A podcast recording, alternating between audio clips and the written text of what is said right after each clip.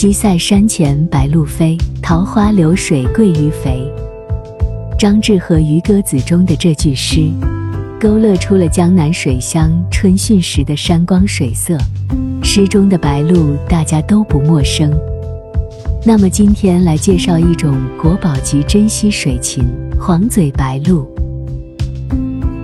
黄嘴白鹭也叫白老、长白鹭，体长四十六到六十五厘米。雌雄羽色相似，通体白色，头顶至枕部有多枚细长白羽组成的丛状羽冠。黄嘴白鹭主要栖息于海岸峭壁树丛。